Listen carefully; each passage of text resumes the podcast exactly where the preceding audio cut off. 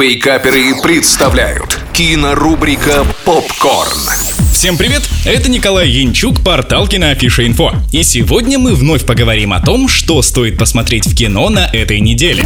Открываем кинодень с приключенческим экшеном «Либерея: Охотники за сокровищами». Жизнь главного героя резко меняется. От ведения собственной компании по созданию электросамокатов и скучных одиноких будней его отрывает артефакт, который по случайности достается ему вместе с квартирой. И теперь уже в команде с чудаковатым ученым и милой девушкой-криптографом ему предстоит рисковать жизнью в поисках Либереи, легендарной библиотеки Ивана Грозного. Главного героя сыграл Тихон Жизневский, ранее подаривший нам экранного майора Грома. На мой взгляд, получилось у него хорошо. И забегая вперед, скажу, что думаю точно так же и о других актерах. Алексей Серебряков, тот самый чудаковатый ученый и организатор приключения. Поначалу мне было непривычно смотреть на Серебрякова в образе занудного ученого со странностями, разговаривающего одновременно на языке фактов и мудрых цитат. Но спустя пару минут я уже привык и начал наблюдать за развитием персонажа. Вторая вещь, о которой хочется упомянуть, это локации фильма. На мой взгляд, они получились удачными, и их здесь огромное множество. От высоток Москвы-Сити до катакомб и снежных пустынь Нарьянмара. 8 баллов из 10.